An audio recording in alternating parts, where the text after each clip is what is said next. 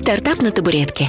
Подкаст для тех, кто стартует с нуля или с нулем. Азбука начинающего предпринимателя.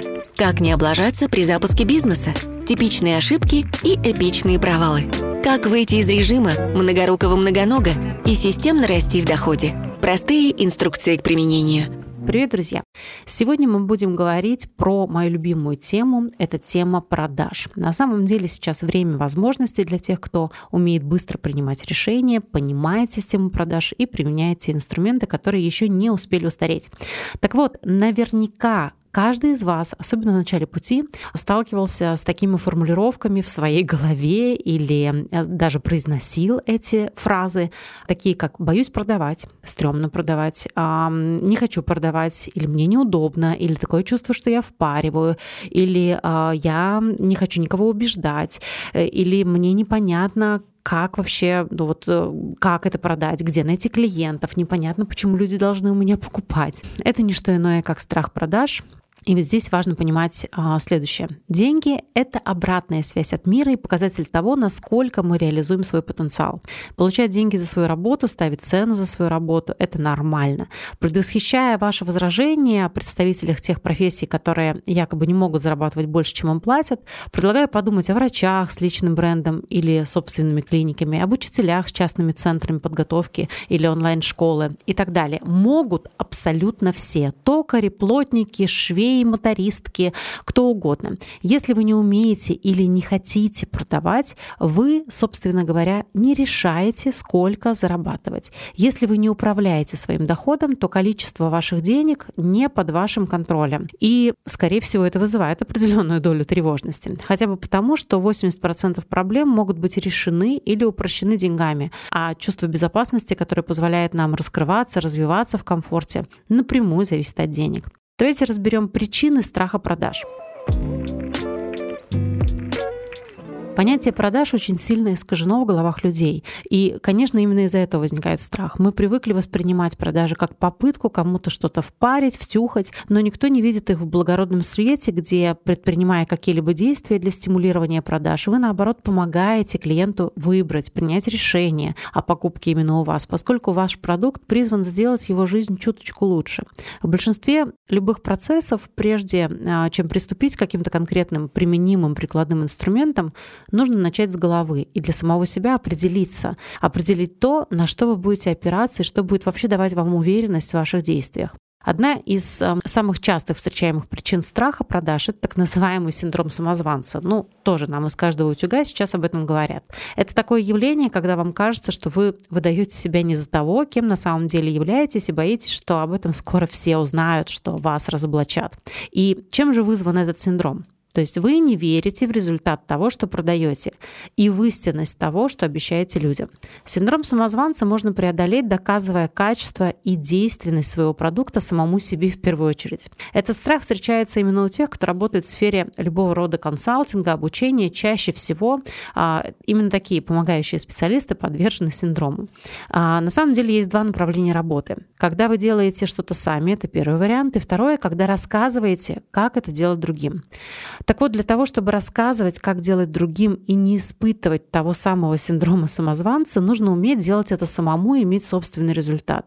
Если вы обучаете человека быть, например, SMM-специалистом и зарабатывать на этом, то вам нужно самому иметь собственных клиентов на SMM-продвижение, у которых уже есть результаты и иметь собственный доход с этой деятельности. Вот тогда причин для синдрома, собственно говоря, не будет. Если я маркетолог и я сама являюсь практикующим маркетологом, то у меня не вызывает никаких проблем с тем, чтобы, например, читать лекции студентам, обучать, а, давать какие-то консультационные услуги да, своим клиентам а, в части каких-то практических задач. И у меня не возникает синдрома самозванца, потому что я практик. Так вот, результат ваших клиентов также свидетельствует о том, что ваш продукт правда действенный. И таким образом, чтобы победить этот синдром, нужно ориентироваться на реальный результат своего продукта, поскольку любой качественный продукт или услуга способны играть на рынке в долгую и приносить вам деньги не только сейчас, но и через три года, через пять. Только в таком случае речь может идти о больших деньгах и долгосрочной стратегии. Так вот, еще одна причина страха продаж заключается просто-напросто в менталитете. То есть нам буквально с вами внушают, и внушали, особенно раньше это было популярно, что продавать плохо.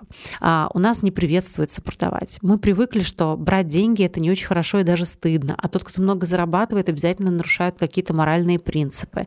Но помните, а, там наши бабушки, мамы очень часто говорили варюги или там маникюрша, да, так, в общем, о, о любой сфере услуг. Примечательно, что чем, ну, как бы менее образованные или а, менее обеспеченные люди, тем больше стыда в их представлениях о том, что брать деньги, да, а, это не очень правильно или, или стыдно.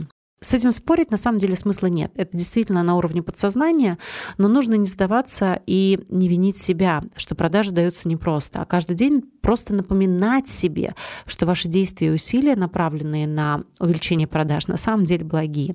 Поэтому если ваш продукт приносит людям пользу, делает их жизнь проще, легче, комфортнее, интереснее или вообще жизненно необходим, то тем более, продавая его, вы помогаете своим клиентам. Помните об этом. Для того, чтобы уверенно продавать и получать положительную обратную связь в ответ на свою деятельность, нужно опираться на два понятия. Первое под запись, ребят. Ценность продукта или же конечный ценный результат. Это то, что человек реально у вас покупает, а не то, как ваш товар выглядит, сколько он весит, какого он цвета и содержания. Например, когда вы покупаете ужин в ресторане, на самом деле вы покупаете не запеченного там кальмара с овощами, а возможность э, хорошо провести время, уединиться, э, приятную атмосферу, романтический вечер, а, возможность сблизиться со своим партнером вне стен дома. То есть это какой-то элемент досуга, либо возможность провести деловые встречи или переговоры, да, или совершить какую-то сделку в неформальной обстановке. Когда вы покупаете консультацию стилиста, вы покупаете не какую-то информацию о том, том, какие цвета вам к лицу или какие силуэты вам нужно выбрать из одежды, чтобы скрыть недостатки, например, фигуры. На самом деле вы покупаете уверенность в себе, вы покупаете ощущение себя красивой, а, возможность быть соблазнительной, привлекательной, возможность быть уверенной в переговорах, а, ухоженность. Когда вы покупаете курсы по иностранному языку, на самом деле вы покупаете возможность поступления а, там, в какой-то международный университет или получения повышения по карьере. Может быть, это свобода а, самовыражения в любой точке мира. Возможно, это а, знакомство с каким-то да, а, иностранцем, возможность в корне изменить свою жизнь и так далее, и так далее. То есть второе — это выгода клиента, и для того, чтобы говорить с клиентом на его языке, вы должны абсолютно точно понимать его выгоды и почему он должен вас купить. Очень частая, знаете, ошибка в продажах, когда в коммуникации продавец говорит не на языке своего идеального клиента. Можно легко запутаться в понятии ценность продукта и выгода клиента, Поэтому давайте сейчас а, на примере. Лайфхак на различие этих понятий. Ценность продукта должна отвечать на вопрос клиента «что я получу?», а выгода клиента должна отвечать на вопрос «как это будет?» и «что дальше?».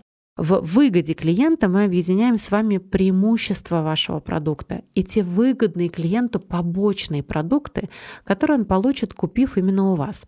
Итак, разберем ценность продукта и выгоды клиента на примере а, компьютера, ноутбука. Ценность продукта может быть в чем? В комфорте, быстроте работы клиента в любом месте, в легкости самого там ноутбука, да, то, что ему а, ценность в том, что не надо там а, тяжелую сумку таскать. И значит, эффективность вырастает, и а, он начнет, возможно, даже больше зарабатывать. Выгода клиента будет в том, что там бренд ноутбука может говорить о его статусе, а, его будут воспринимать в тусовке своим, он будет увереннее в себе, он будет закрывать успешнее встречи, ему будет удобнее работать, будет лучше себя чувствовать. То есть, ну, очевидно, выгода в приобретении ноутбука. Ценность продукта и выгода клиента расписываются всегда на основе анализа целевой аудитории и анализа продукта. Об этом мы обязательно поговорим с вами в дальнейших эфирах. Так вот, ценность продукта плюс выгоды клиента, друзья, равно смыслы. Запомните это. Именно эти смыслы в дальнейшем лежат в основе каждого этапа продаж. Без владения этими фундаментальными понятиями невозможно эффективная коммуникация и продажа, направленная на вашу аудиторию. Когда вы понимаете, что из себя представляет конечный ценный результат вашего продукта и каковы выгоды клиента, то вам становится очевидно, почему вашему клиенту а, нужно совершить у вас покупку. Вы будете способствовать тому, чтобы клиент пришел к решению о покупке именно у вас. Соответственно, клиент покупает ваш продукт, и вы помогаете клиентам принять решение купить именно у вас. И у нас с вами в описании этого эфира будет обязательно домашнее практическое задание, потому что по статистике страх продавать зависит от трех факторов. Это неуверенность в себе как специалисте, это неуверенность в своем продукте и страх нового и непонятного действия. И поэтому, а, так как это естественный человеческий страх, страх нового непонятного действия, а, который раньше когда-то давно помогал нам в выживании, чтобы при выходе из пещеры ночью нас не сожрал там кто-то, да. А, соответственно, как бы ситуации такой нет, но страх остался. Поэтому нам нужно будет разложить это новое непонятное действие на цепочку простых шагов, которые можно сделать всего за 10-20 минут. Поэтому я вам оставляю это домашнее задание под эфиром. Пожалуйста, поработайте, проработайте, поделитесь и обязательно отметьте, если вам понравилось понравилась э, эта тема. Все, до новых встреч, всего хорошего. Стартап на табуретке. Подкаст для тех, кто стартует с нуля или с нулем. Азбука начинающего предпринимателя. Простые инструкции к применению.